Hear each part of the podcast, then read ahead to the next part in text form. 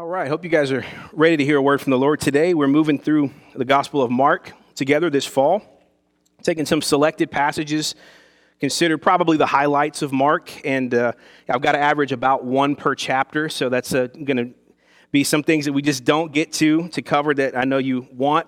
Um, so that's what Sunday nights are really good about, is we can hit those little extra things that we missed on Sunday morning. As I was looking at Mark chapter three and considering what text that I should bring to you this morning, I knew that this was one that I could not avoid because uh, you would probably rag me if I did. You wouldn't let me live it down. Uh, it's simply too controversial a text, too misunderstood of a text to skip past. And uh, I want to make sure that you're equipped when someone brings up the unpardonable sin. When someone brings up that phrase to you, that you're equipped to know what that means. Uh, that's going to be our text today in Mark 3. I think most pastors would agree with me when I say a couple times a year, someone comes up to you, burdened, broken, actively in a state of fear over this passage. And they might say something like, Pastor, how do I know if I've committed the unpardonable sin? What is it? Uh, what, if, what if I did commit it and I don't know it? Or one time, you know, it's kind of a confession mode. One time in this low moment, you know, I said, blankety blank blank blank and you know can i get that back? You know what if i already what it's out there already? Did i did i blaspheme god? Is it out there? Do you think that i can be forgiven? And maybe you've encountered somebody like this before. Pastor john macarthur once said a good sermon on the unpardonable sin should both frighten the comfortable and comfort the frightened I hope that as this message is laid out, that's exactly what you see happening. What I don't want in you, Christian, is an irrational fear of something that you're not likely in danger of. Yes, it's true that the ones who accused Jesus of committing, uh, the one who Jesus accused, uh, accused of committing the unpardonable sin, those were the religious, yes. Those were the religious leaders. They were the Jews with the most knowledge. They were the scribes. They were the church goers who won the Bible trivia. They won the sword drill. Yes, it is true. That's who they were. Um, but we know, and maybe if you don't know, I'm going to shock you. Uh, just because someone is immersed in church culture does not mean that they are necessarily born again. Is that right? Okay. Yeah. So just because you're here all the time and because you you know you, you can get down with K love does not necessarily mean you're a spirit filled Christian. Uh, there's a bit more to it than that. I think, I think people fear this text because they worry that they've committed this. And uh, though they don't actually know all the time what it is. So uh, that feeling of, oh no, what if I did, kind of lingers in people's minds. It stokes the concern. So I hope today to dispel some myths, some false concerns about the passage, to comfort the frightened, yes. But I want to present the sober reality also of Jesus' words. Um, it, it's not often that the, something in the Bible just stops you and makes you sit there and feel like someone put a 45 pound you know, weight on your chest and you just have to feel that. I think that's good once in a while to feel that. Um, I don't want to brush aside the seriousness of it and say, ah, it's actually nothing. All these fears were for nothing. That's not true either. This does mean something. Um, so I hope that as we talk about walking with Jesus, I mean, this is a good day to reevaluate our walk with Jesus. And so, one theme that I'm going to have running through the day is that of a callus. A callus. Okay, so uh, we have a couple guitar players in the room. How many of you in the room could play one full song through on the guitar? You can at least do that. Anybody? Go ahead, put them up. All right. So, for all of you guitar people, is it a good thing? What happened? Let me say it this way. If you're right handed like me, what happens to the to your left hand when you start playing guitar? Anybody know? Say it again. You get these little calluses on your fingertips. If I could get the microphone up here and I did it's a different sound. You can't tell that from, up, from back there, but there's a different sound because I've got calluses on the tips of my left fingers, these three specifically, from playing guitar a lot. Is that good? Do you want that? Yes, you want that. Why?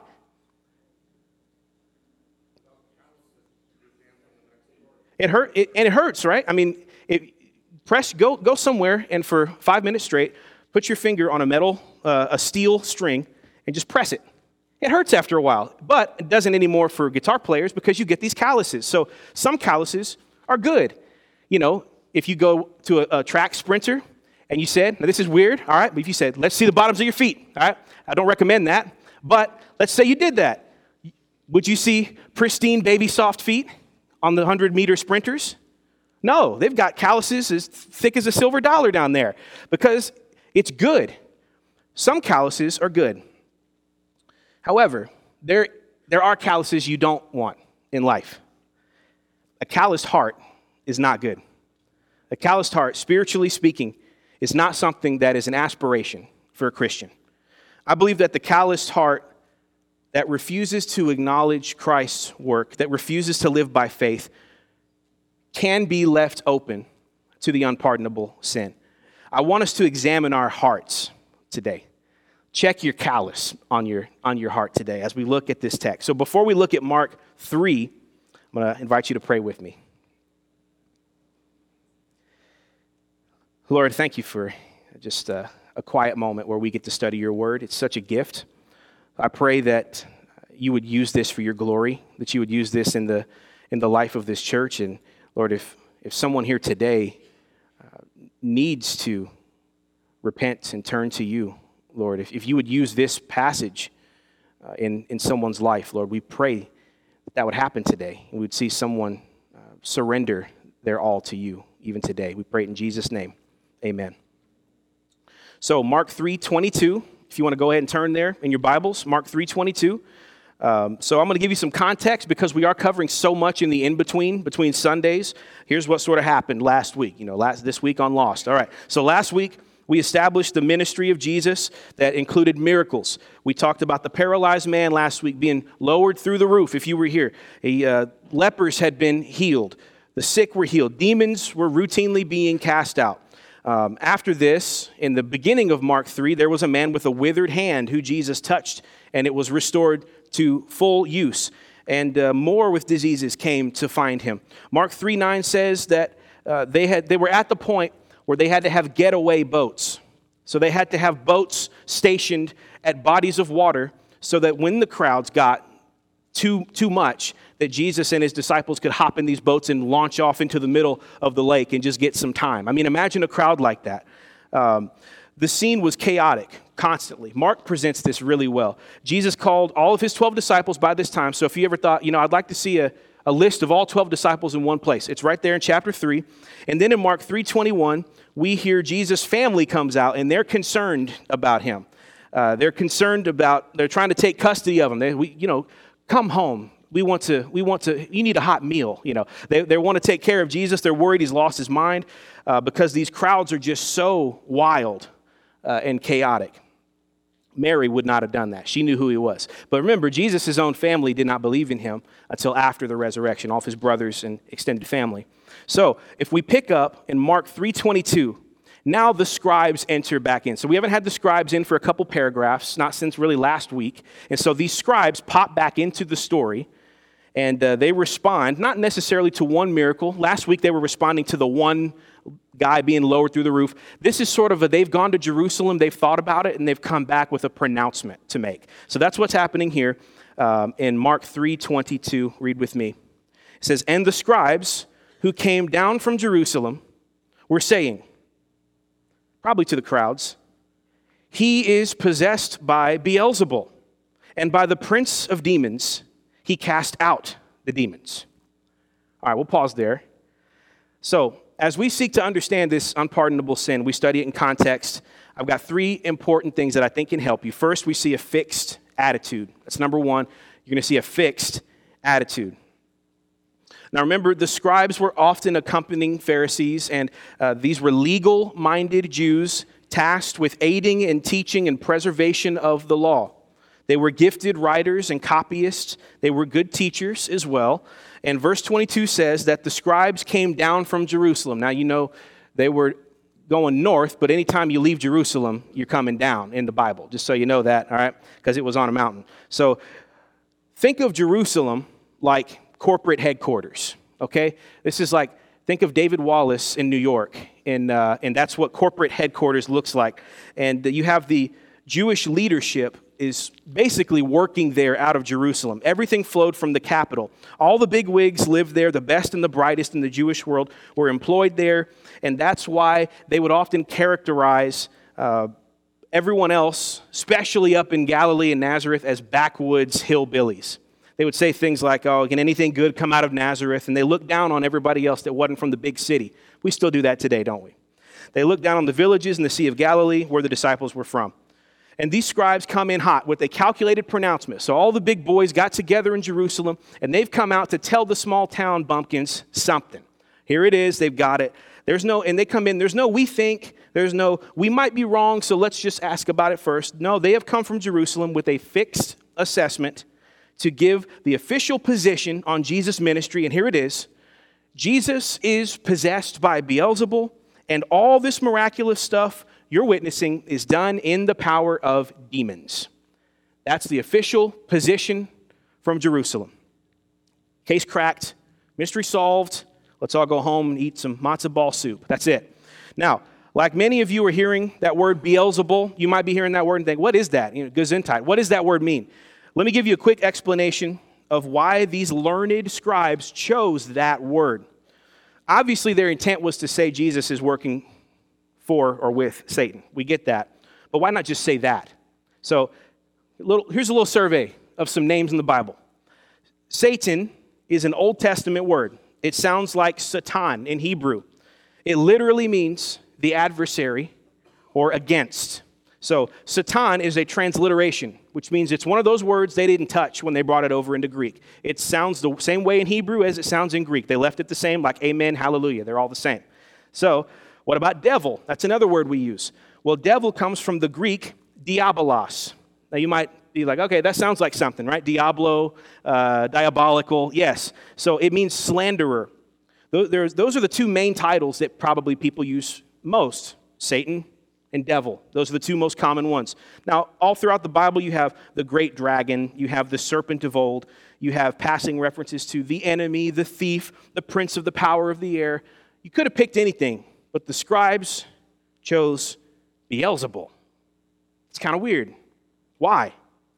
Well, if you know your Old Testament, you know that the primary false god that plagued the Israelites was a Canaanite deity by the name of what? Baal. Baal. Baal was a false god and uh, the bane of Israel's existence, the false god of fertility and of the storm. And just like the Israelites would make combos of their names, so you never heard anyone say Jehovah Jireh? Or, you know, you can make up, there's a, a bunch of combos you can use Jehovah Rapha, you know, Elvis, Adonai that. We've got all sorts of different names for God. Baal worshippers did the same thing. They would attach little addendums to the name of Baal. Now, the Baal worshippers had developed a name for their god that was translated to Lord of the House. And it sounded like Beelzebub, but it's not, it wasn't. The Jews who worshiped God, they, were, they, they, wanted to, they wanted to twist it a little bit. They wanted to twist the knife a little bit. So what they did was they kind of made a nickname for him, and they changed it from Lord of the House to Lord of the Flies.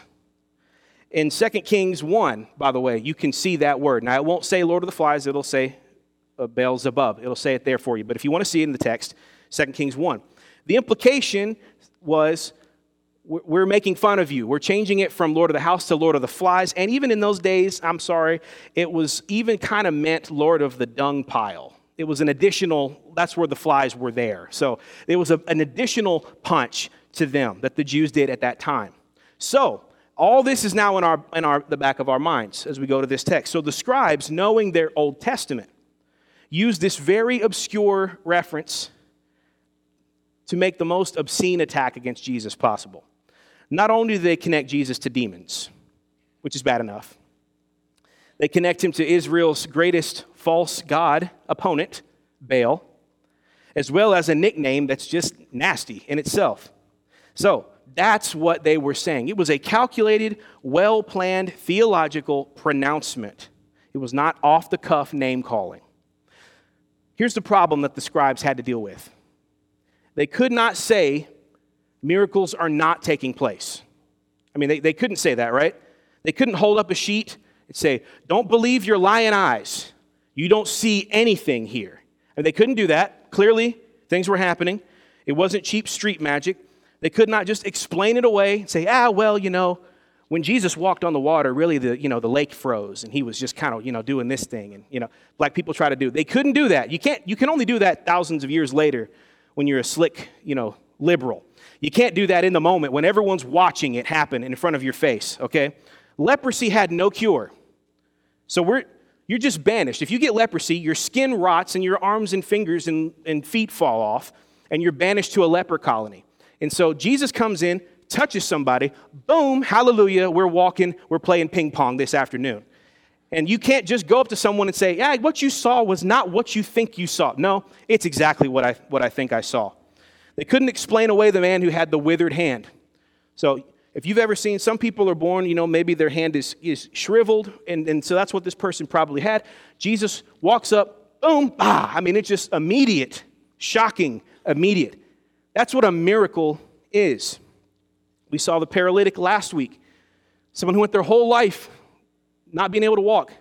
Legs are probably thin and atrophied, and Jesus touches him, and he skips away. This is not like churches who say miracles are breaking out all over the room. Like, where? You know, every day, millions of miracles happening everywhere. We're believing for a miracle. Where? What shocking thing is taking place?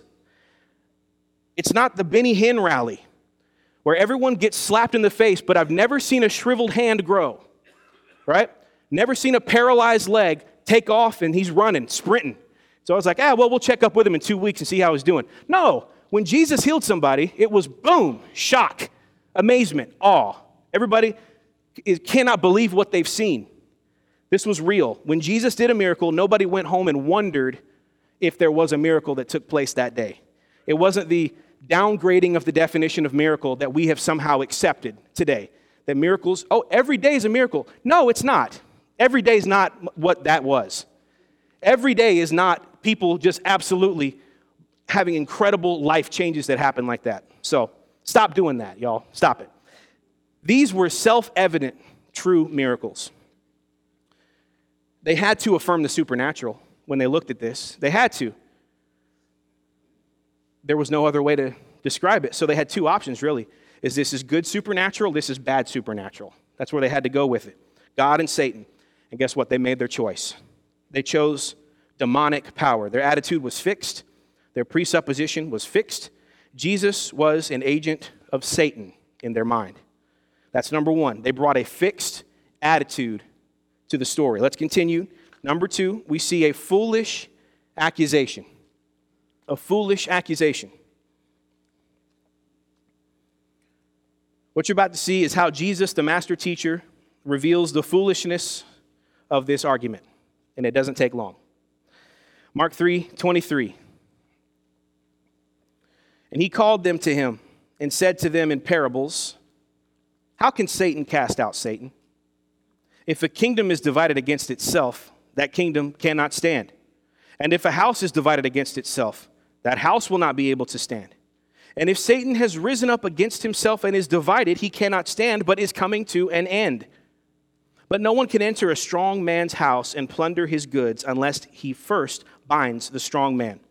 Then indeed he may plunder his house. All right, so Jesus says to the scribes, wait a minute here. So you're saying, I'm from Satan, but you're also saying, I'm casting out demons and freeing people. Huh. So just so we're all clear, Satan is casting out himself that's, that's Jesus' point. Satan's doing the Lord's work. Is that what you're telling me? He's out here helping our cause? I would love to have been there to see that. You know, you ever been in a debate eh, with somebody, an argument, and you just thought, you just thought you laid down the best logic since Socrates? I mean, you were just ready to steamroll this person, and then about three seconds later, you realize that was maybe the worst point I've ever made in my life. And they just hand it to you. You know, this is what happened in this moment uh, they, they, they had come all prepared. They'd come with their, you know, their big boy breeches on from, from Jerusalem, and they were ready to just, case closed, let's go away. And Jesus just, wow, that was the dumbest argument anyone could have ever made. And they, and they made it. Jesus shows the scribes the foolishness of their argument. You know, we may have a lot to say about Satan. We might say he's a liar, a thief, an enemy, a slanderer. But as Jesus reminds us here, one thing we never say is that Satan's a dummy. No, I've never heard anybody really mean Satan's an actual idiot, right? We don't say that. You'll never hear the Bible describe Satan like that. He's not some bumbling cartoon villain sidekick. Okay, boss. You know, like that's not that's not what Satan is. That's not accurate. And Jesus knows better than that. He knows. Satan isn't out there working against himself. He's not out there making his life harder, casting out his own demons and freeing people so that they can turn to Jesus. That's not what Satan does. So someone needs to go shout this probably at Congress, but a house divided against itself cannot stand. And that's why you have a unified church as a goal, a unified family as a goal, a unified nation as a goal. It's so important because division is a sign of the end. Now remember, Jesus is speaking in parables. He says in verse 27 No one can enter a strong man's house and plunder the goods unless he first binds the strong man. So, what is that? That kind of sounds out there in left field. Jesus is telling the scribes what he's doing. Back before the great equalizer that we call firearms, combat was mostly hand to hand. And so, uh, especially if you're robbing somebody, if you're robbing somebody's home, if you're a thief, you're planning to rob somebody's house, you might want to do in, these days a little research on who lives at that house, right?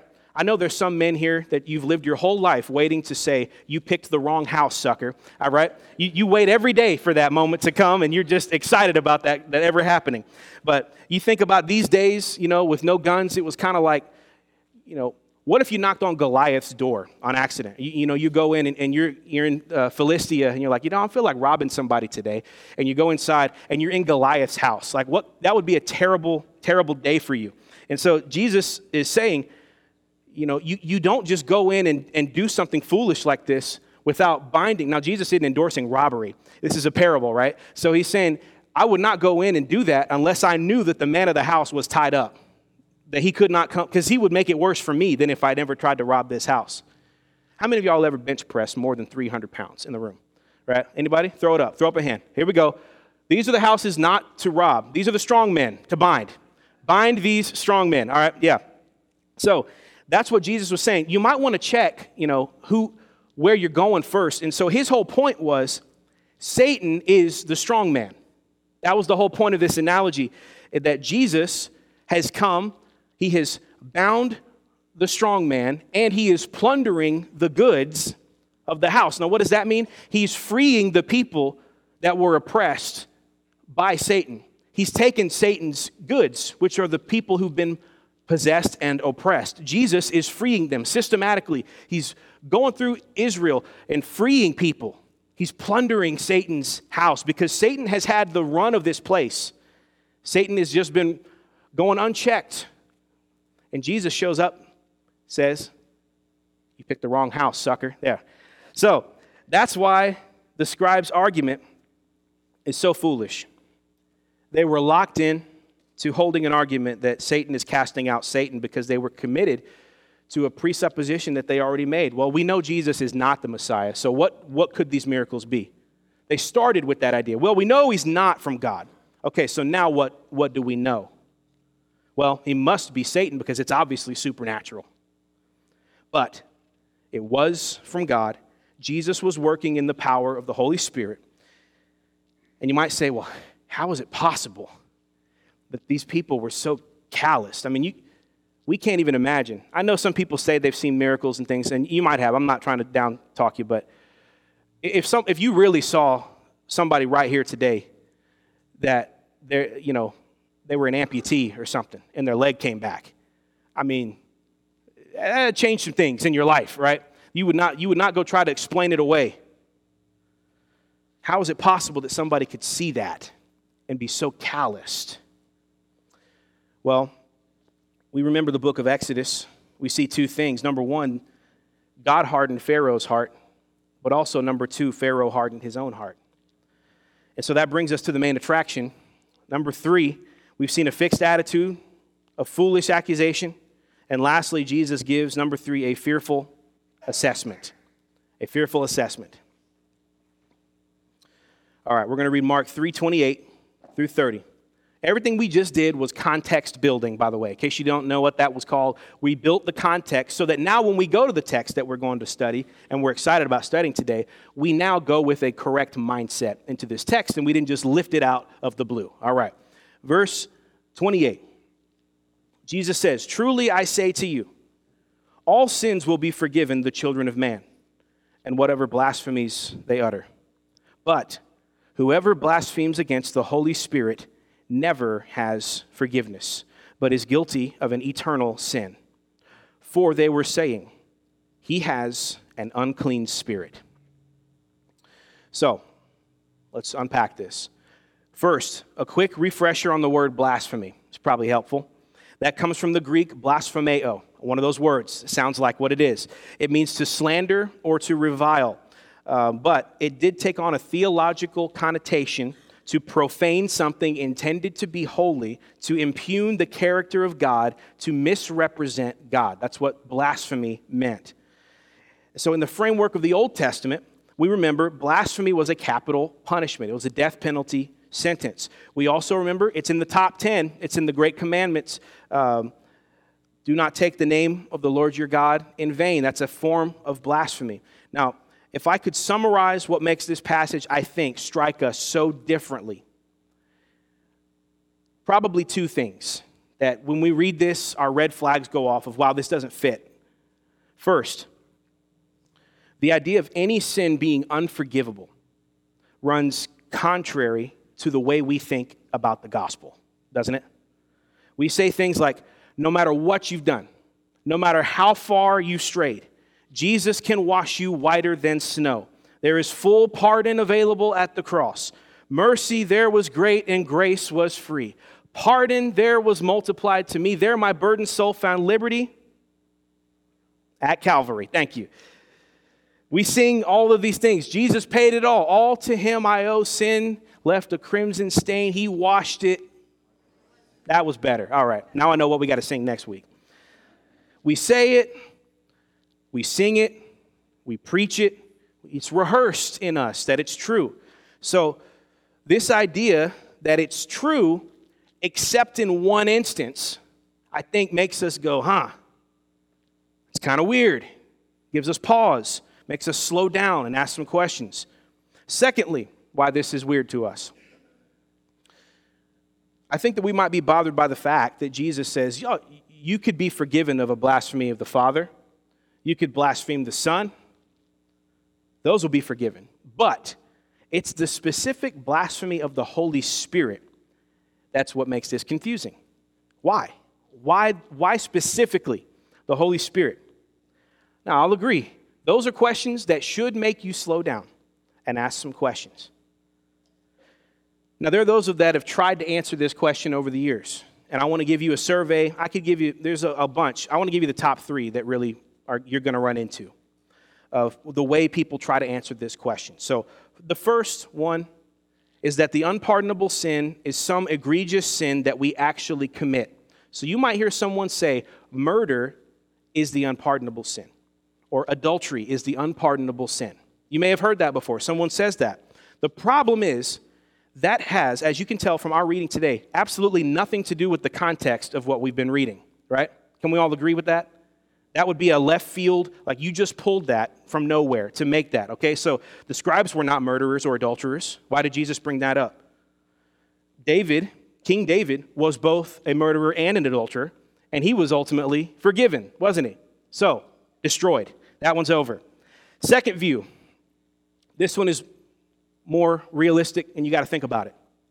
The second view says it is dying without believing in Christ or refusing to repent unto death. So it's, it's general lack of belief. That's what it is. I think this is popular, this is, and it's, let me just say that's partially true. That is a partial true. Uh, I think it's probably popular, though, because it does not cause us to consider anything different about this passage than what we already believe. Uh, if we can just write the unpardonable sin off as dying without Christ, it kind of makes it simple because we already have that. We already believe that. This view sort of minimizes the text to simplify what we already agree on. The problem, though, uh, in my opinion, with that view is it doesn't deal with the fact that no one dies in this passage. That's not in the context, as well as kind of ignoring the scribes calling Jesus a demon. Like that view does not deal with that at all, which seems to me the trigger of this whole thing.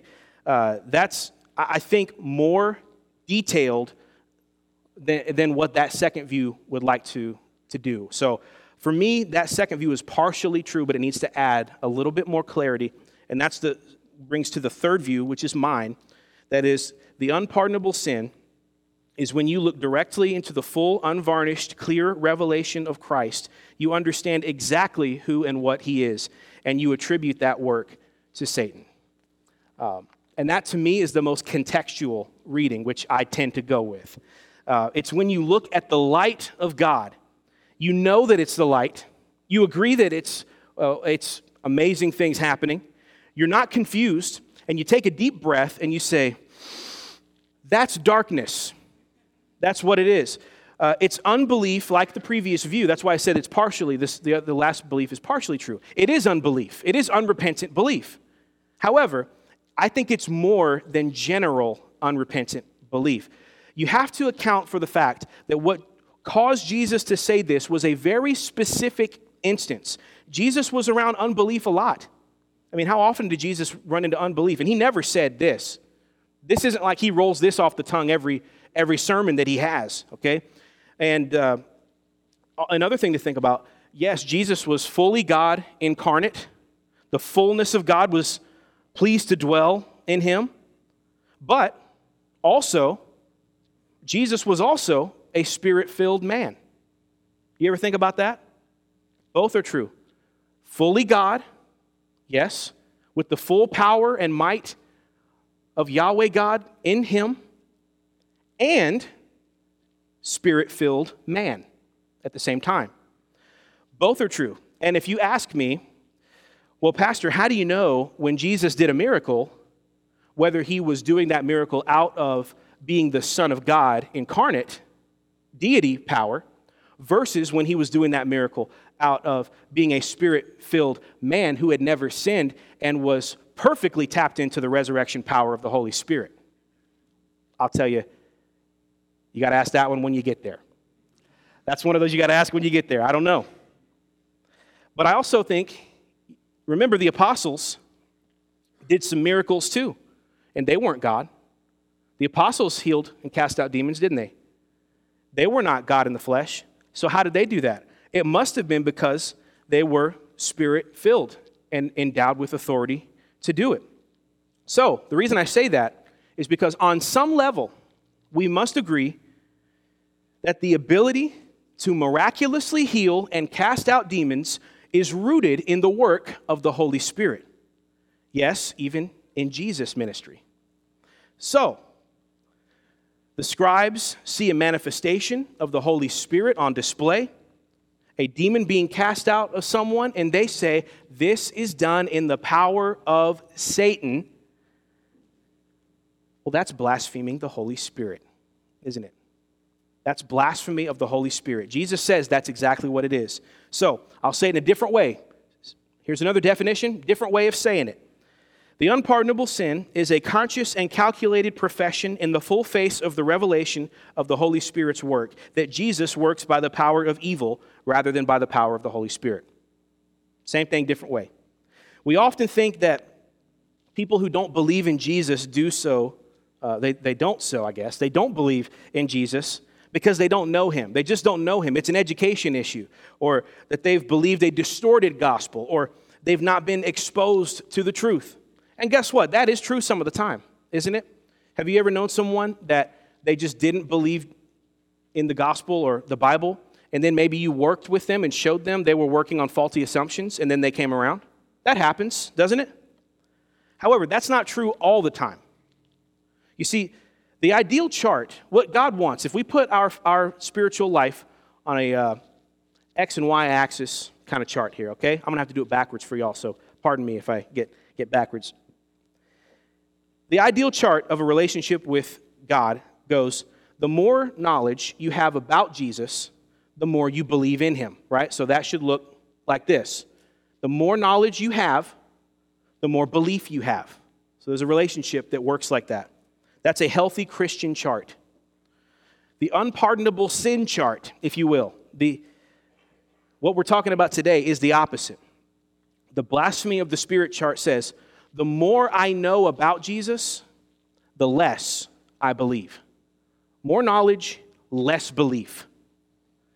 The clearer the picture becomes to me, the less I love him, the more I hate him. When I fully understand who he is, I call it evil.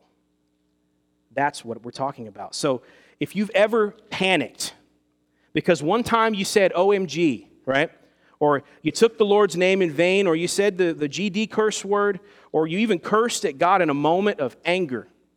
I don't believe that's what this is. Though, for the record, stop it, okay? I don't believe that's what this is. Listen to the way Paul phrases this in 1 Timothy 1:13.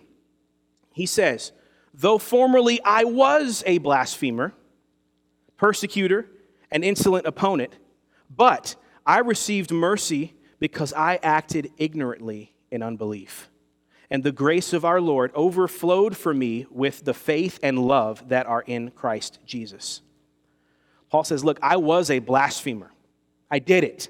I was a blasphemer before I was saved. I blasphemed, but I did so in ignorant unbelief, and God showed me grace by giving me faith and love for Christ.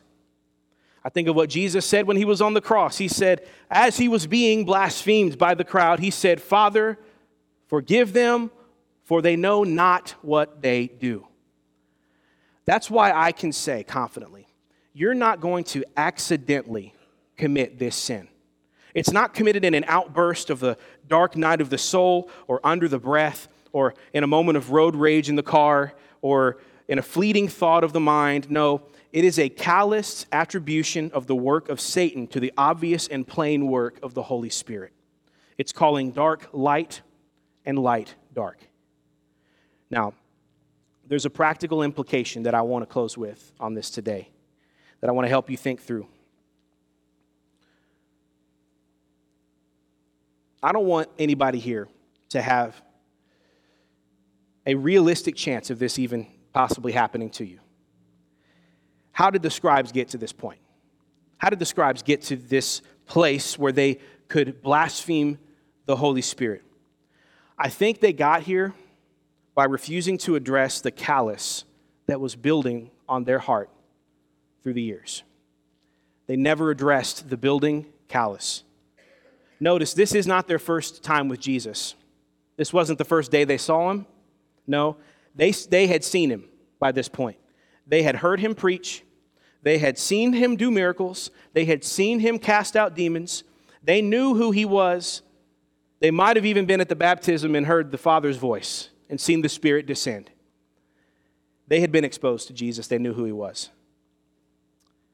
So, with that, you know who you know what concerns me the most as a pastor?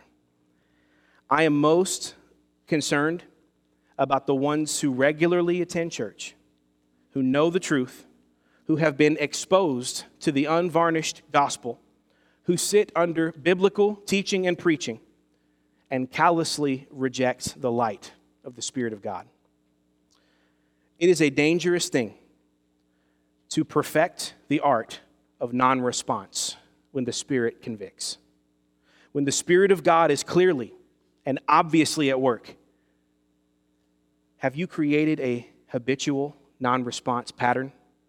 Do you routinely see the glory of the gospel and think, ah, maybe later? Maybe later I'll get serious. Maybe one of these days I'll settle down. I'll surrender to the Lord later. I got some life to live, though, right now. Got some things to do.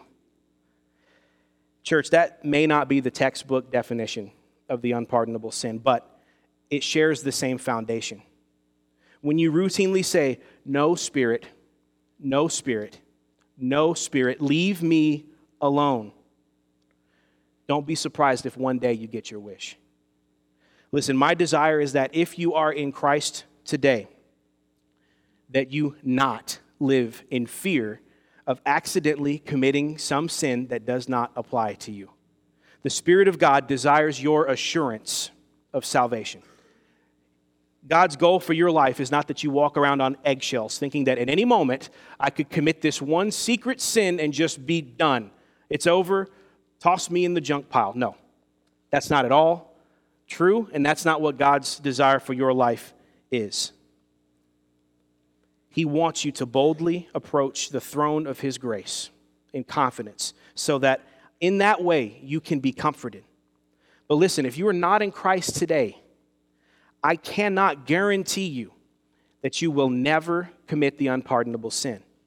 But I do know this if you will commit to following Jesus today, to repent of your sin, to turn away from your sin, to trust in Him today, to say, you know what? Jesus is the Messiah, He is the Son of God, He is everything He said He was.